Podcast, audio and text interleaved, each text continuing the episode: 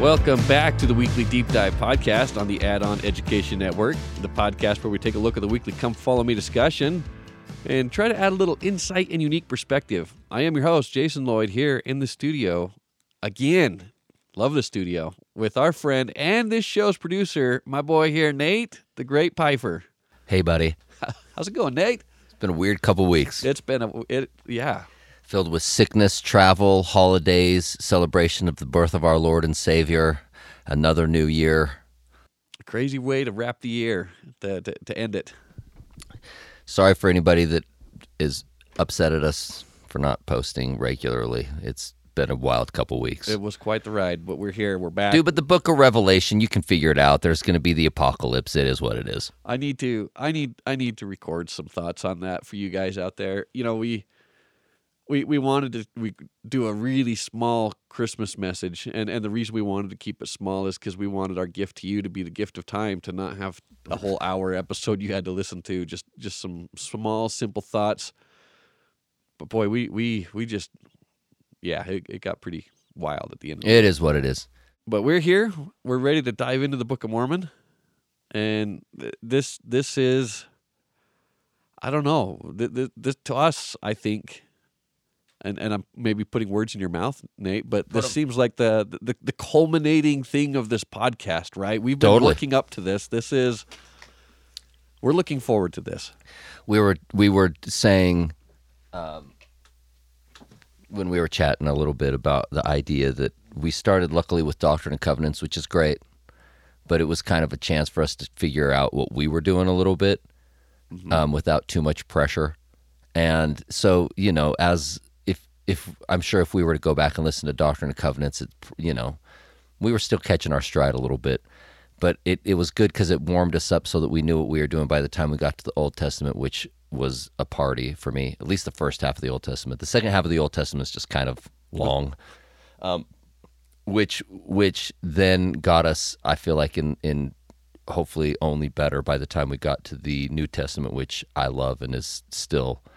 The Gospels are still probably my favorite scripture that we have. What a great year. And but it all is leading up to the chance to hopefully now we are, we're prepped, ready to uh, deliver the best we can by the time we're getting to the the one. We used to call it on our mission the correct one when re- when referring to that to differentiate between that and the Bible. I'm sorry. I'm sorry for anybody that that offends. But we do believe the Bible to be the Word of God as far as it is translated correctly. But by the end of Paul, like Paul's letters, I think it was a good chance to kind of go like, hey, we have to always keep in mind there is context and nuance here that we have to we have to be very careful of how even at time it almost feels like Paul is contradicting what is in the Gospels or, or, or almost, you know what I mean? It's like where it, it, it can, it on its surface, it can sometimes feel like, wait, is this a different gospel being, is this, is this the gospel of Paul or is this the gospel of Jesus, right? And right. and so I think that it's, I only say that to say when when I jokingly, but kind of not jokingly, refer to the Book of Mormon as the correct one, um, the, the, all I'm doing is is highlighting it's such a, a great opportunity to read a book that we really do believe is as pure scripture as we could possibly have at this point. Yeah, you know, that's that's probably a great place to start with this episode. Because Joseph Smith makes the comment that the Book of Mormon is the most correct book of any of, of any book here on earth. And and I feel like that statement maybe needs qualification. What does he mean by the most correct book? And and I think you've hit some really important points with that. When we're talking about some of these letters, some of these letters were in response to letters being sent. We don't have that context. We don't understand what was being written to them in the first place, what they were responding to, what was happening. And and you get a lot of personal opinions, and, and God says this, and here's what I think, and it, it's it's very, as you as you put it, nuanced in the in the New Testament. So when we get to the Book of Mormon, it is interesting the the, the whole process of how we get it, even even compared to the Bible, right? And and it's not to say anything derogatory about the Bible. What what what do we mean when we're saying it is the most correct book, and and is that supposed to be a backhanded comment or or to, to lack appreciation from where the Book of Mormon gets its roots from? And, and I don't think so. You look at the translational process, and you, you go back to the Old Testament, you go back to the New Testament, and we're not even part of the conversation early on to decide what books should be included and what books shouldn't. Completely, exactly. So somebody somebody's made those decisions, and, and who who made those decisions? That's who right. was part of the council? What what names are they? Do we understand what their motives were? Why did they include that? A lot of that shrouded in mystery. Yes. And even in the books themselves, I don't know that we even have the author of a lot of the books. I, I think that that's I think that those are the and I think that those are the least worrisome parts. I mean, you got to just consider the languages that these are being translated into, right? Like, I mean, just as it goes from language to language to language to language, when there isn't a perfect word, even with the best of intentions, you have to kind of fill in some holes, or you have to kind of, you know, you have to do some work, is all I'm saying, to try to make it make sense. And you you just can't sometimes fully grasp. I can't fully grasp at times probably how significant some of those changes could have been. One, for example, that that we really didn't get a roll into in the book of Revelation when they're talking about the fall of Babylon. And and it sounded great when Isaiah said it hundreds of years before Babylon fell. But when you have John talking about it hundreds of years after it fell, how how prophetic is that? You're describing something that happened a couple hundred years ago. This is this is like if a prophet today were to stand up and prophesy that U S was going to win the Revolutionary War and, and England was going to end up losing its colony over here. I'm like, oh, that, that doesn't seem very prophetic, does it? What what in the world is John talking about? Why is he talking about the fall of Babylon when it already fell? Who is this Babylon? And then he starts talking about it in, in similar ways that Isaiah does, by the way, when he calls Babylon a virgin. And and then John says that Babylon is the light on a hill. And you're like, wait, what? And Babylon was the groom. Uh, excuse me, not the groom, the bridegroom, the the the groom's bride. And that Babylon's no longer going to have the voice of the groom within her. And you're like, wait, what? The voice of the Lord spoke through Babylon? Wait, Babylon was the candle on the hill? Wait, Babylon was the... And then for me, what what, what kind of really hits it over the line is when he says, because Babylon killed the prophets. Because Babylon is the one that persecuted the Lord's, that, that, that kills Christ. You're like, wait, this doesn't sound so much like Babylon. This sounds like Jerusalem. And then to understand that the actual word Babylon just means confused.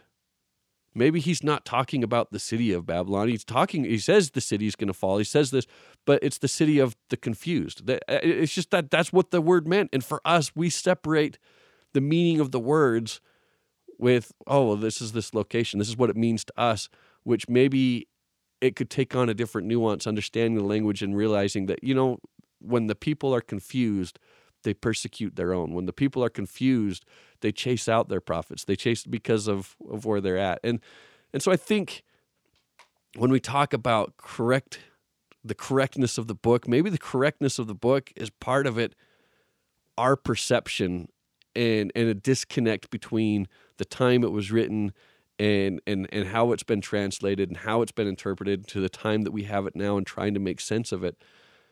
And and where the Book of Mormon tends to have an edge on that, I think really relies in the translational process. In in the biblical history, you have people doing their best with an academic back background, an academic understanding. What does this word mean? What should it mean? How should we translate this? And and their best guess or their best approaches to to to get it to to mean something, but they're also inadvertently or advertently having to put in their own educational judgment, their own educational sounding of what I think this means and how this should read based on how I understand it. Where in the Book of Mormon, what we have is a man who was not educated, who didn't have that background and that leaning to be able to say, okay, here's what I think this should be, who had to rely entirely on the Lord to provide him with an understanding of, of how this should read. And and so that, that space and time between where it was written and where it's now is, I think, in a large much a large amount helped by by this translational process of just relying on God saying, here's what it needs to sound like to, to, to help us. And it hasn't gone through as many filters or passes or... Or even language changes, at least from what we have, right? And for whatever it's worth, though, I do think that it's then at least... Something to consider, too, though, is that, but it did still have to go through a language translation, right? Like, it did still have to go through a... Well, and even now, it's been translated to so many different languages across the world, right? So people can understand it. So so, so that is something to at least keep in mind if there is something that maybe is just like, uh, where, wh- you know, where where does that... If there's disconnect sometimes, instead of, I think, critiquing, well, this the scripture must be wrong, or the scripture is... contradictory, like anything else, you can just go like, hey, maybe this is something we just need to under, you know, we it's hard to understand. I also think it's worth mentioning here that Joseph did not say that this is a perfect book. That's right. That's what I'm saying. That you just said better what I've been trying to say. He said the most correct. And, and I think there's an important distinction between most correct and perfect. And, oh, totally and I'm looking forward to getting into some of this, because when we when we go into next week, when we talk about Lehi's family traveling in the wilderness, he says that they traveled in the borders which are near the borders. And you're like, wait, what? The borders which are near the borders? Isn't that what borders are? Is they border something? What, what do you mean? It seems like a weird phrase. And then you understand in Hebrew, borders is the same word you use for mountains. And, and maybe perhaps you get, they traveled in the mountains which were near the borders of... this this area. So maybe, maybe there is some room for, for interpretation. Maybe there is some room for error. And and I think understanding that he said it it was the most correct book does not state that this was a perfect book. And it, it, there is some room there, but I think that he does benefit from relying on the power of God to help him get something to where we understand. And it's very clearly written. We know who's writing. We know why they're writing, because they state that from the beginning. And, and and we have a lot of things that are maybe hidden or not as clear when we look at some of the other records. So it's not to say it's the only record of God. It's not to say this is better than the other record of God. It's just to say this one, for whatever reason, tends to be more correct in, in, in, in its stated purpose, and not having to go through as many different filters, as many different people trying to put their spin or translational values in this. It's it's gone through less man doing manly things yep. to the book, and, and, and remains a little bit more pure that way. Great. Let's get in. Okay. In in this introduction, we've got the title page, we've got the testimony of three witnesses, the testimony of eight witnesses. And there's some changes also made in the Book of Mormon over over time. And I really, really appreciate the most recent version of the Book of Mormon that the church has published. And and there, some of the changes that they've added, uh, one thing, for example, is that they've added, you've got the three witnesses, the eight witnesses, but then they also add the testimony of Joseph Smith. And I think that's important. I wish I wish that would have been included from from the get-go. They, they've also done something I, I, I just noticed. In, in the Old Testament, you remember how I've told you anytime a word is italicized, it's because it's it's not part of the original text, but the translators have added that word to try to make sense of it. In the introduction here in the Book of Mormon, when they're describing this version, and you're talking about the most recent version of the Book of Mormon, what they've done is is identical. They've taken the chapter headings that, that were added after the after the fact, but not part of the original text, and they've italicized them so that you can understand what was in there and what wasn't. Because you're going to get parts of the Book of Mormon where where Mormon or Nephi or whoever at the time is writing it actually adds an introduction or adds a little bit of a take or a little bit of something in there. And to separate out what's part of the text, because it could be confusing, versus what's part of the editorial comments of, of modern people, they've italicized anything there that's that's part of the modern and left everything in the text as as is. And and this becomes significant for me because the first book of Nephi, it says his reign and ministry, and it and it's regular typeface, not italicized.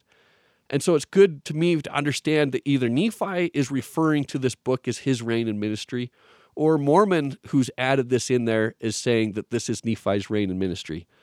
And and why does that? It's such it's such a little detail, but why is this so significant to me, and why make why am I making a big deal out of this? If you read the Book of Mormon, you'll notice that it's not until the second book of Nephi, after they've landed in the Promised Land, after his brothers are going to kill him, that Nephi takes his brothers that are going to follow him, the righteous people that are going to go, and he gets out of town, right? And he goes and establishes himself somewhere else, and they make him a king. And he doesn't necessarily want to be a king, but they make him his ruler, and he takes copies of the, the sword of Laban, and he che- teaches the people to defend themselves. And, and you would think this is the reign of Nephi. Yet, the second book of Nephi is not his reign and ministry. It's the first book of Nephi that is his reign and ministry. Like, wait a second. Why was he being called a king? Why is the first book referring to his reign when his dad's still alive, when he's still got older brothers that he's having to deal with? And and where this gets impactful for me is in the first book of Nephi, the transference of power really happens when Nephi slays Laban. And and I, Nate, you let me know how much how much down this road you want me to go down here now in the introduction versus when we get to this part. Okay. If you read the Lachish letters, uh, let me give you a little bit of context. When Assyria came through and was destroying all of Israel, all of Jerusalem, there's a, there's a city belonging to the southern kingdom. Jerusalem is the, the, the kingdom of Judah, is the southern kingdom. And, and Lachish is the city outside of Judah. And outside of Lachish, you have a commander of a smaller area, and he is writing letters to the leader in Lachish, In, in a way that you would expect someone to be writing their king. And and he grovels. I am not worthy. You are great. You are wonderful. We have problems out here. We need your help. And and and you would think, okay, he's writing to the king of Judah. Who would this be? It's not to the king of Judah. It's to the king of Lachish. And so you think, well, wait a second. In in in Judah, in Israel, in the ancient world, yes, you have this empire, but this empire, even the kingdom of Judah, consists of so many small regional local areas that we, we maybe we refer to these people as governors, but in their own rights, they were kings, local kings. And so even though you have a king of Judah that we know all about because it's written about in the Old Testament and, and we can read about the king of Judah, in Jerusalem itself, you're going to have your local, your regional ruler. And this guy's not mentioned by name, and he's not talked about a lot. But now you have this guy show up whose name is Laban, who can command fifty, which is a typical size of of, of a unit that, that's meant to stay behind and protect and guard a city, or even his thousands, the, the thousands that Jerusalem can control as this small regional area. Laban takes on this, this role of a regional king, a, a smaller local king, like you see in the Lachish letters, like you see in, in this ancient world, this context, this that, that many of us wouldn't have even known existed, let alone some boy, farm boy, writing, writing the Book of Mormon. And Laban carries with him records. He has a, a servant that houses those records and takes care of them. He wears ceremonial garb, the the the the, the military dress of somebody who's a commander, meeting with the elders of the Jews. The elders of the Jews are the ones that sit at the gate and make decisions, and, and he is in a position of power to be meeting with them, planning with them. He he is this local ruler, this local king. And when Nephi slays him, there's this transference of power where Nephi takes that role. He takes his servant, he takes his plates, he takes his records, and these items are associated with the kingship. And you'll see this happen when Nephi is ruling, and he dies, and he passes this on. And it was the ruler that kept the records. It was the ruler, the king, that kept the plates. And so the, the sword of Laban was passed on as a, an emblem of kingship. The plates were passed on as an emblem of kingship. Uh, it, it was this role that Nephi gets that solidified then. Not only that, before Nephi goes to get the plates, he has a dream. And the Lord says to him in the dream, I will make you a ruler over your brothers. And then when they go to get the plates, and his brothers are frustrated with him because the plates, the plans didn't work, and they start beating him, an angel stops them, and it's key because the angel says, know you not that the Lord has chosen him to be a ruler over you? So you have first, it's very similar to what you experience with David in kingship. First, you have the, the prophet quietly anointing David, and nobody knows about it. This is the, the vision, the personal experience that Nephi has when the Lord tells him and anoints him and makes him to be a king. Then you have it where his enemies find out, this guy is anointed to be your king. This is this is how it's going to be. And then you have the actual act where he slays the king and takes possession of him, uh, takes possession of his his his garb, his his sword, his power, his plates, and, and assumes this title. And you'll notice that, that that things shift even in the Book of Mormon and the family. First, it's Lehi who receives the instructions to take them into the wilderness and, and to go back and get the records. But at this point, Lehi now is going to take a backseat role. When when the, the bows break and they don't know where to get food and Lehi's not sure and, and, and kind of gives up, it's Nephi that takes the lead. It's Nephi that comes to his dad and says, tell me where to go that I may hunt the food. This is a king going to his prophet. Tell me what to do so that we can go and fight our enemy. Tell me what the Lord wants us to do. He's seeking oracles from his prophet. Nephi becomes this ruler, this king.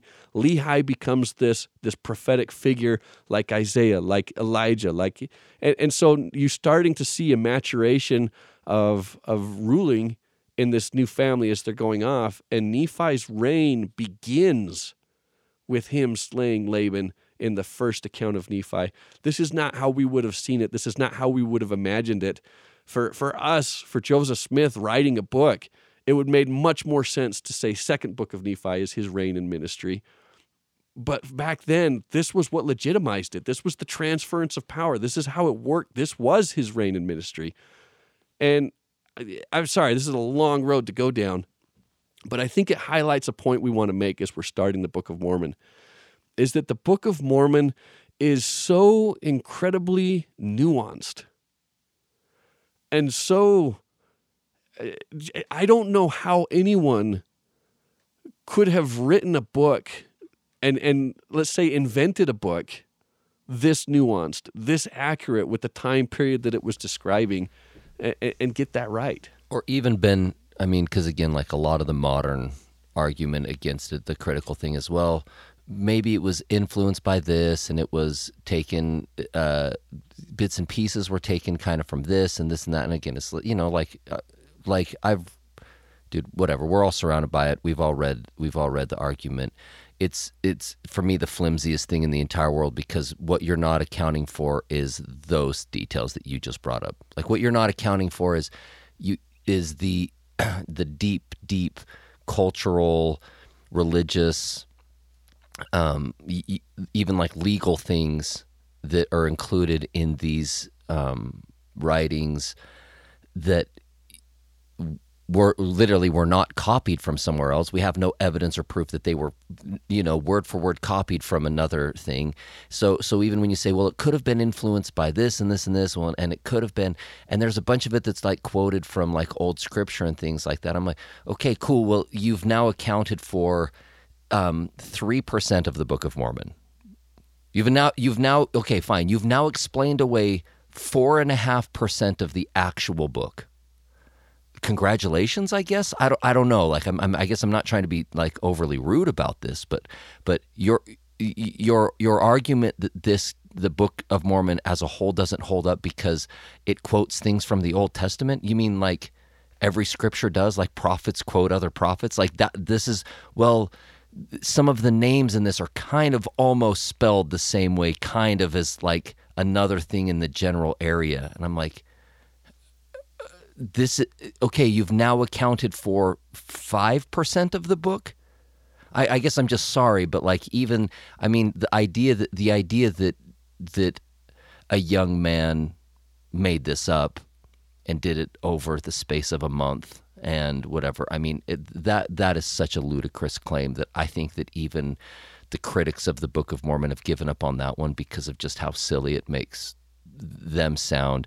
So now that we're going to the, well, it was influenced by all these other things, and, and bits and pieces may may have been plagiarized from this, or somebody somebody's great uncle's cousin was a professor at a school, and his brother attended uh, as an elementary school kid. Somebody, I, I'm just saying, it's like the, the claims are getting, I'm sorry, like more outlandish. That it's like, okay, great, you've now covered one percent of the entire book. Explain what. Explain back to me what Jason just explained to us, which, by the way, is actually zero point five percent of the entire book. But the depth in what you just described to us is why, one, my contention always is back in responses, go read the book. If you're still going to claim that a kid wrote this, even with influence, even with help, over the amount of time that it actually was dictated, however you want to be critical of how or how it was not dictated, if it, if at that point you've read the book and you're still going to die on that hill, like, okay, I'm not, I'm not, there's other things that are at play here than just the Book of Mormon, right? There's other things. If, if this is, if, if you're still going to do that and say, no, trust me, it could have been done. I mean, a lot of people bring up um, like the Lord of the Rings trilogy, and the lifetime that it took, and the degrees, by the way, and the languages spoken by Tolkien t- to make that happen. And it's still a fraction of the depth and the nuance that the Book of Mormon is critically, right? The languages, the places, the names, the people, the laws, the religious culture, all of these things with a kid who I believe, I, and I, I'm, I'm, I am outspokenly, Joseph Smith was a brilliant, brilliant, brilliant person. When we say that he was, didn't have, lacked a formal education, I think we need to be careful not to, to, to fall into the trap of being like, he was just some dumb farm hick, right? Like, because mm-hmm. again, like that's, we have to be very careful how we frame this, or else we don't do ourselves any, you know what I mean, favors in the future. My point is, I think the kid was brilliant, but he didn't have he, multiple degrees from universities. He didn't speak a bunch of different languages. He didn't. He his his world travel was incredibly limited at this point, right? Right. At a certain point, like you you compare Lord of the Rings to the Book of Mormon, you can be like, cool, the Lord of the Rings might be a more entertaining. You know what I mean? It probably makes, as we've seen, sadly, makes for a better movie than a lot of the Book of Mormon stories. But but. The point is, though, is that what you just described in ten minutes is the smallest bit of fraction of the depth of this entire book. And it's why I'm excited to get into the depth of the entire book, is because the pages of this are filled with things that we still haven't even put pieces together, right? Yeah. Like like we're like Jason and I are going to do our best to to deliver, hopefully, like we say in the intro, some new perspective, some different perspective. Hopefully, hopefully we can tie some pieces together through our experience. And we are, we are the smallest of small time compared to what's actually in this book, right? Yes. And and and so that's my two cents of what I kind of wanted to add to to the idea, you know, of Joseph Smith making it up or even being heavily influenced by whatever. It's just it's just such a ludicrous claim. Well, it's so exciting with the Book of Mormon because the Bible, we've had thousands of years to hash it. Yes. And the world over, scholars all over the place excited to try to get into it and find out if it's right, find out if it's wrong, take it for what it is, because even if it's even if it's wrong in, in their sense religiously, it's still a historical document. Nobody disputes that. Well, and like you said, but you also have so many amazing minds from different religions finding meaning in it and finding yes. and, and, and, and connecting the pieces. Like to be to be fully honest, like I love I love when I'm reading through Bible stuff, finding perspective outside of, you know what I mean? Like, let me see what this rabbi has to say. Oh, let me see what even this uh, uh, minister in in a different religion has. It's like the be, early church fathers, sure, or different perspectives, or even other religion. Like, I'm just saying, like it is, it is. Oh, it's like, oh, hey, that is actually an interesting nugget. But you're right. We've had thousands of years to have brilliant, brilliant minds dissecting this. Like, we're looking at a couple hundred years with this, with mostly people who are antagonistic. Yeah, a lot of it's been written off, and it hasn't been it hasn't been carefully studied or or looked at as a historical document or really torn it. Like it, when it comes to the Book of Mormon, a lot of it really is virgin territory. There is a lot of opportunity here for discovery. There's a lot of opportunity to find new things. It's just not as well digested, and we have that opportunity. That it's one thing that gets me really excited about the Book of Mormon. Great, let's keep going. All right, we're talking about witnesses, and, and we, we kind of mentioned this this first one as a, an example of that, but let's actually get into the personal witnesses. That's part of what's written here. We've got the three witnesses and the eight witnesses, and that seems like an odd number to me, doesn't it? Let's make sure we have three witnesses and then eight witnesses. Why why three and eight? Any any thoughts on this or where it all comes from? No. I like I like it because three and eight gives us eleven, and this is why I really like that they now include Joseph Smith's testimony in this, because then that puts it all together. You've got the witness of Joseph Smith himself plus the eight plus the three, and it's it's a whole sound twelve witnesses that are testifying to the Book of Mormon, just like you have your first twelve apostles that are testifying to the resurrection of Jesus Christ, testifying to his work. It's, I, I don't know, it's sound. It it's feels it's right. It's a better number than eleven. It's a better number than eleven. eleven felt like it was missing something. Joseph Smith comes in, and and it is that piece that that brings us to twelve that feels right. And we have twelve apostles, and there's something there that just, it's the Lord's work, and it and, and it fits in with what the Lord does. And when we get to these witnesses, it is interesting, as they're translating the Book of Mormon, they read about how there's going to be three witnesses that testify to the book before it's sent out to the world. And so you've got Martin Harris, Oliver Cowdery, and David Whitmer. And as they find out that this is in the pages of the Book of Mormon and they're getting close to publishing it, they want desperately to be these witnesses. They were they were right there with the translation. They saw this process. They, they believed this book, but they were never able to see the plates. And and they want to. They want to hold it. They want to see it. They want to be these witnesses. And so Joseph Smith, they, they, they're the ones leading the charge and asking the prophet, can we be witnesses? Can we be witnesses? And so the, Joseph Smith goes to the Lord and asks him, and the Lord says yes. And in in in all cases, he says yes, but he almost qualifies one of them. So With with Oliver Cowdery, yes, you, you're going to be a witness. Uh, David Whitmer, you're going to be a witness. Martin Harris, you're going to be a witness, but I need you to change a few things. I need you to be a little bit more careful about how you're doing things. He he gets he gets a tentative approval with conditions.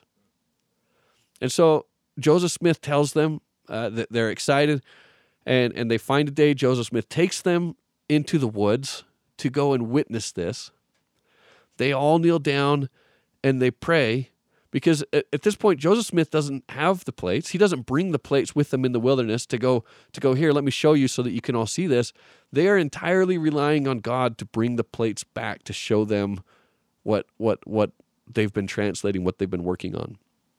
And nothing happens. So when you, when you try to find three witnesses and you're trying to put together the ideal story of how this all works, I don't think the ideal story involves a bunch of you going into the woods and praying and nothing happening. And they they pray, nothing, nothing. And, and this goes on for a while. And then finally, it's it's Martin Harris stands up and he says, "It's my fault. I need to leave if you're going to have this experience." And so he excuses himself. He leaves. And right after he leaves, the angel comes, gives them the plates. They're able to open it up. They're able to, to, to, to move the plates to see and, and, and have this experience. And Joseph Smith feels relieved that it's not all just on him anymore. This weight is shared. They have this wonderful experience. The angel leaves.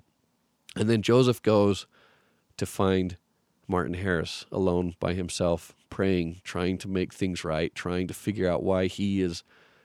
He, it's like this Jonah experience, right? He gets thrown off the boat, and he's trying to repent, and and the love of the prophet Joseph Smith to come and find him out and hear him out and help him work through this experience.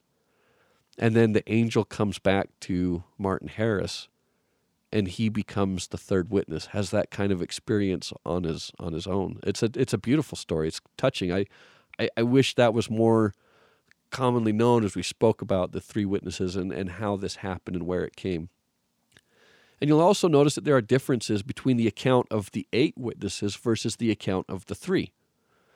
In in the three, an angel came, and they saw an angel, and they saw the plates, and they were able to handle them. With the eight, there's no angel involved. They, they, Joseph Smith gives them the plates, they're able to see it, handle it, and they don't talk about a heavenly visitor.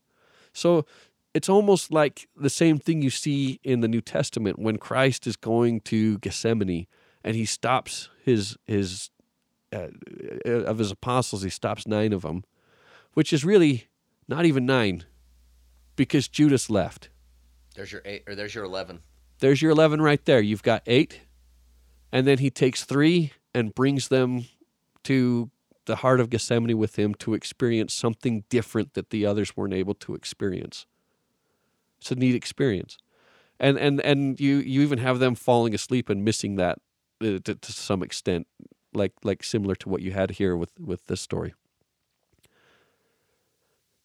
And it's also interesting that in finding these particular men, you don't just have a witness like Joseph Smith who saw the plates and, and who stayed faithful to the church all the way up until he dies, but you end up getting hostile witnesses with this, because the Whitmers all leave the church. And in fact, of the three witnesses, Martin Harris, Oliver Cowdery, and David Whitmer, all three were excommunicated. And to have not just excommunicated, but but opposed to the church, because in the fact with um, with Oliver Cowdery, he leaves over questions of polygamy. He leaves over some of the things he doesn't. The, the failure of the bank was really hard for a lot of people to deal with, with polygamy and things that were happening in Nauvoo. They look at it and say, you know what? I saw those plates. I know this is true. But what I don't know is if Joseph Smith is still handling things the right way, or if he's kind of let things go to his head and he's gone off on a weird track that I can no longer support him. And so they leave the church, are opposed to the church, but never deny their witness. Oliver Cowdery and and Martin Harris come back to the church later on after Joseph Smith's death, and, and they reunite with the saints. David Whitmer never does. But David Whitmer instructs his family on his tombstone to carve the Bible and the Book of Mormon and to put his testimony on his tombstone, to take it to his grave. And you had, when they were mixing with anti-members, uh, anti is even a soft way to say this, enemies to the church that were seeking to destroy the church, to seeking to destroy the prophet Joseph Smith, they had a hard time working with some of these witnesses and saying, wait a second, you said you saw the plates. You said you saw all this. Was this all just a bunch of... And and given every opportunity to deny it, they said, I said I saw that, and I did. Absolutely, I was there. I said it. I saw it. I will not change what I said.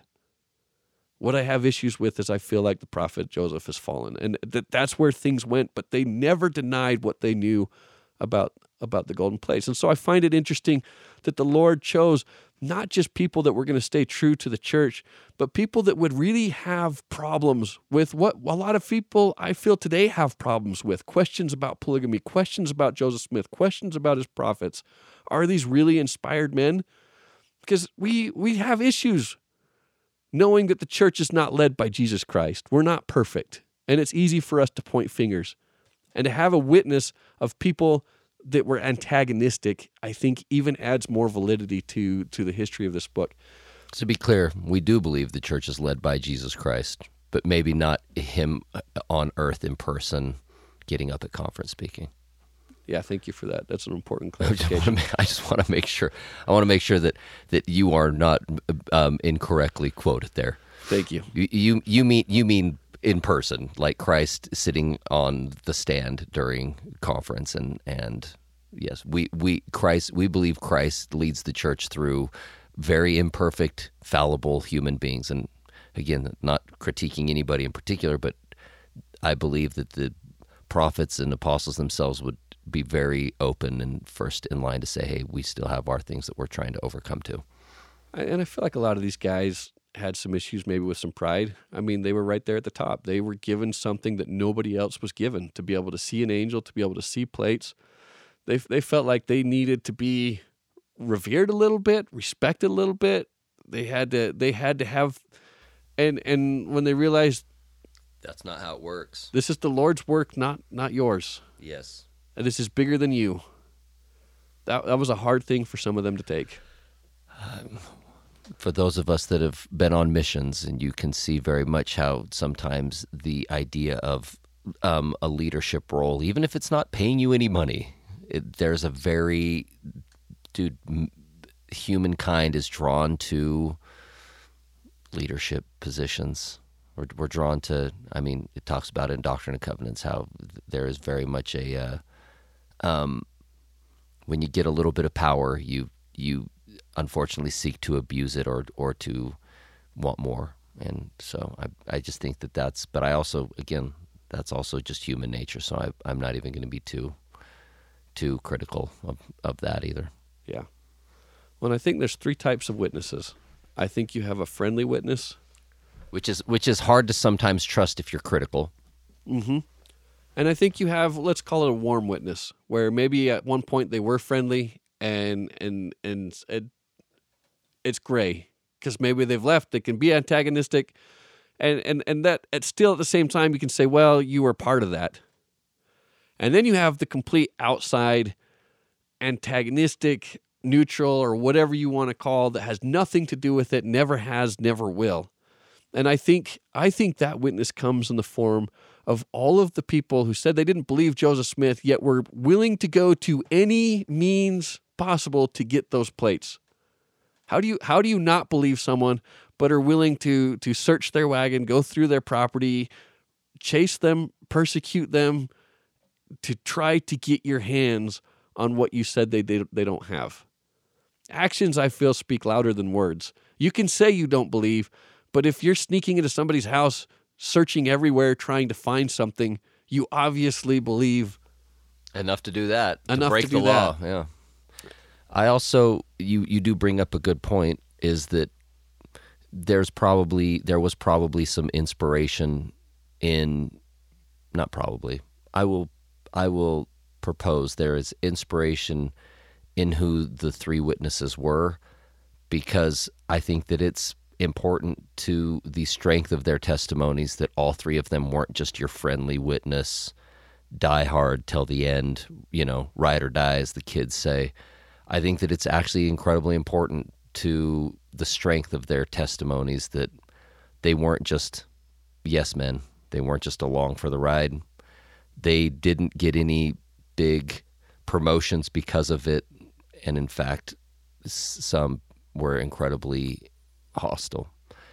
I think it just adds strength to their testimony, at least of this part of it. So, you know, say what you, say say what you will, but I think I think if it was I think if the three witnesses were just Joseph Smith's brothers, who, you know what I mean, were all all about it, you know, and supported him his whole life. I I, I think that those that's a that's a shockingly, ironically less powerful testimony than three non-family members who were, who very much didn't toe the line, you know, their whole lives. One who had every reason to hate the church because they kept going to the well for him to provide money for everything.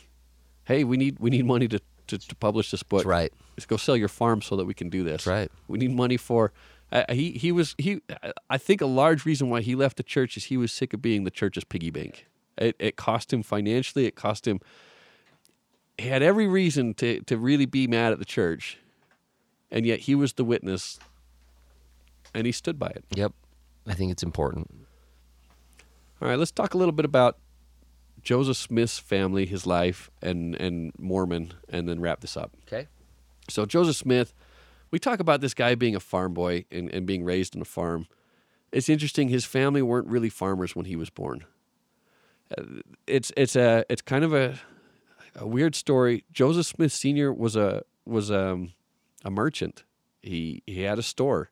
He was an investor. He was actually a pretty small uh, smart guy, and he invested a lot of money in ginseng because this was a, a new crop at the time. It was doing really well in China, and and he had a partner, or at least someone who wanted to be his partner, that wanted to go in and and. He, what it came down to is he was trying to sell his ginseng, and this guy wanted to buy it, but he didn't want to buy it at a fair price. Joseph Smith Senior turned him down. He was going to sell it over in China and, and try to sell it his own. And and the guy ended up robbing him, taking the crop, taking everything, and, and it left Joseph Smith to where he lost his store, he lost everything, and had to turn to farming to take care of his family. It's not that Joseph Smith and his family were a bunch of farmers forever.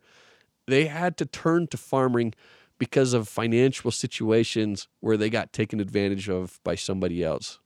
And this was their way to try to figure things out, to try to survive. So yeah, they did have a lot of financial hardship.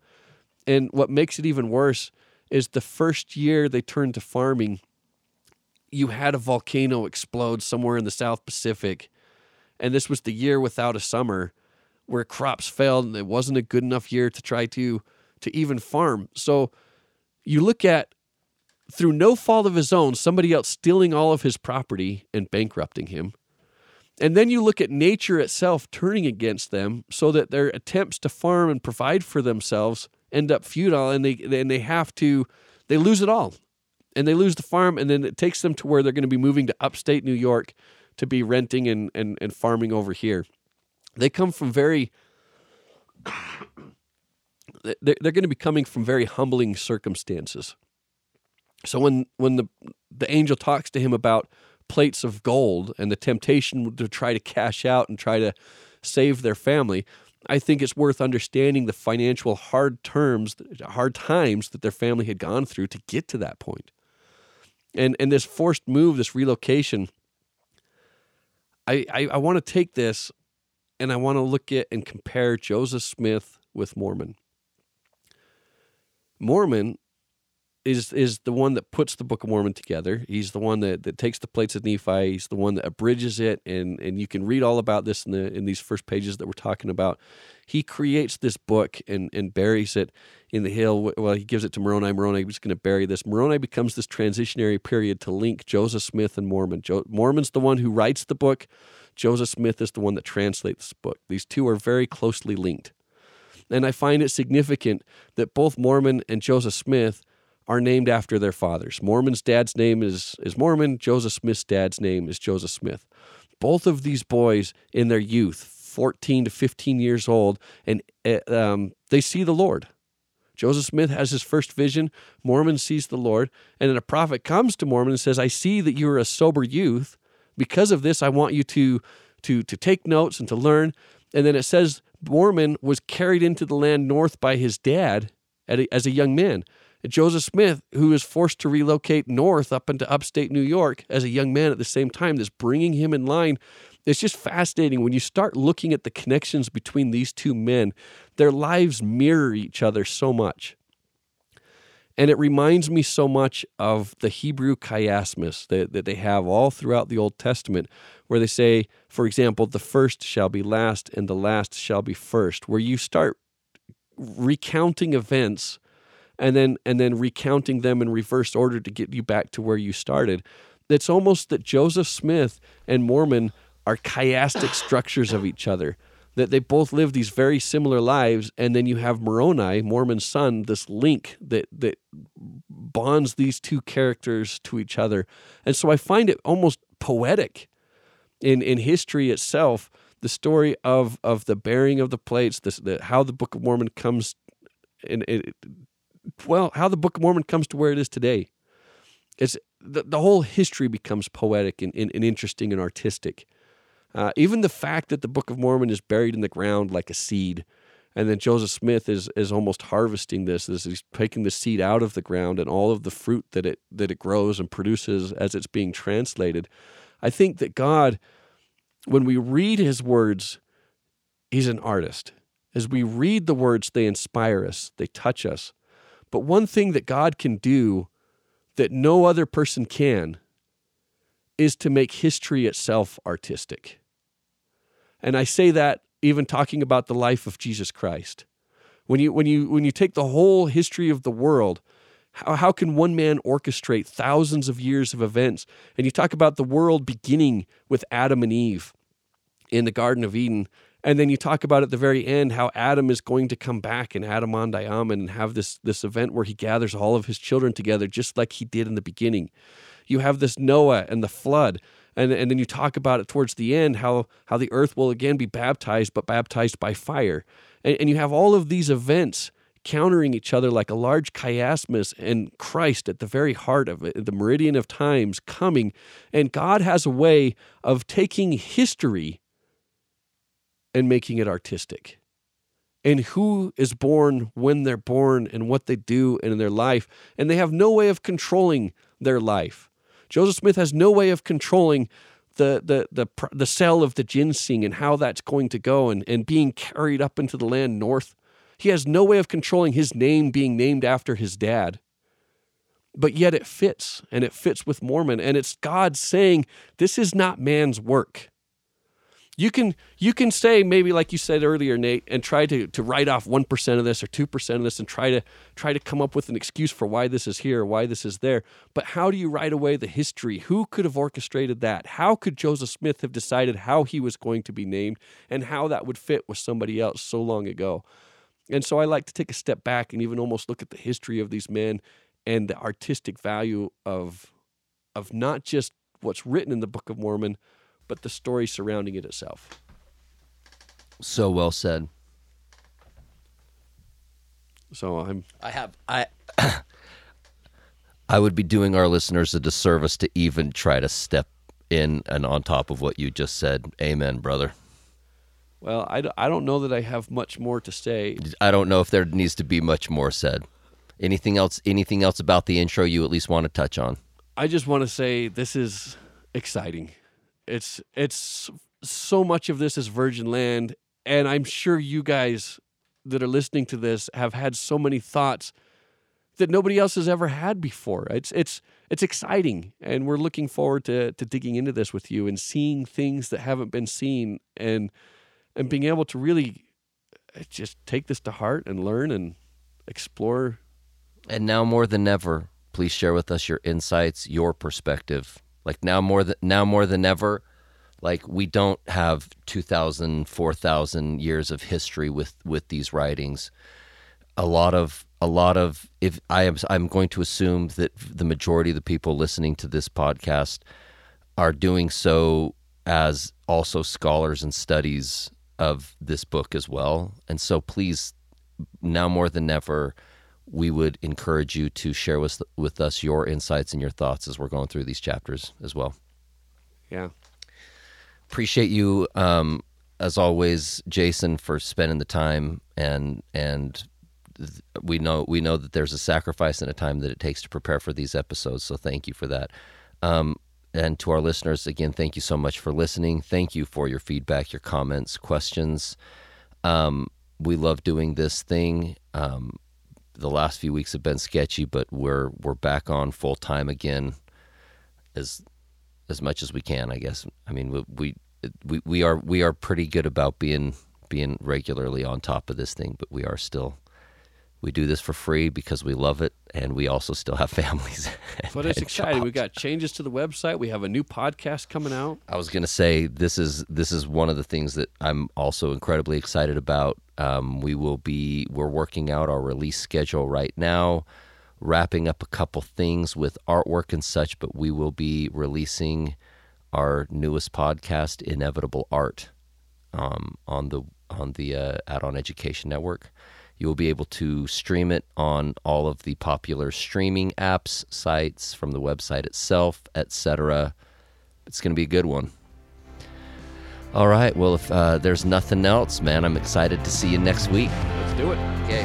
See ya.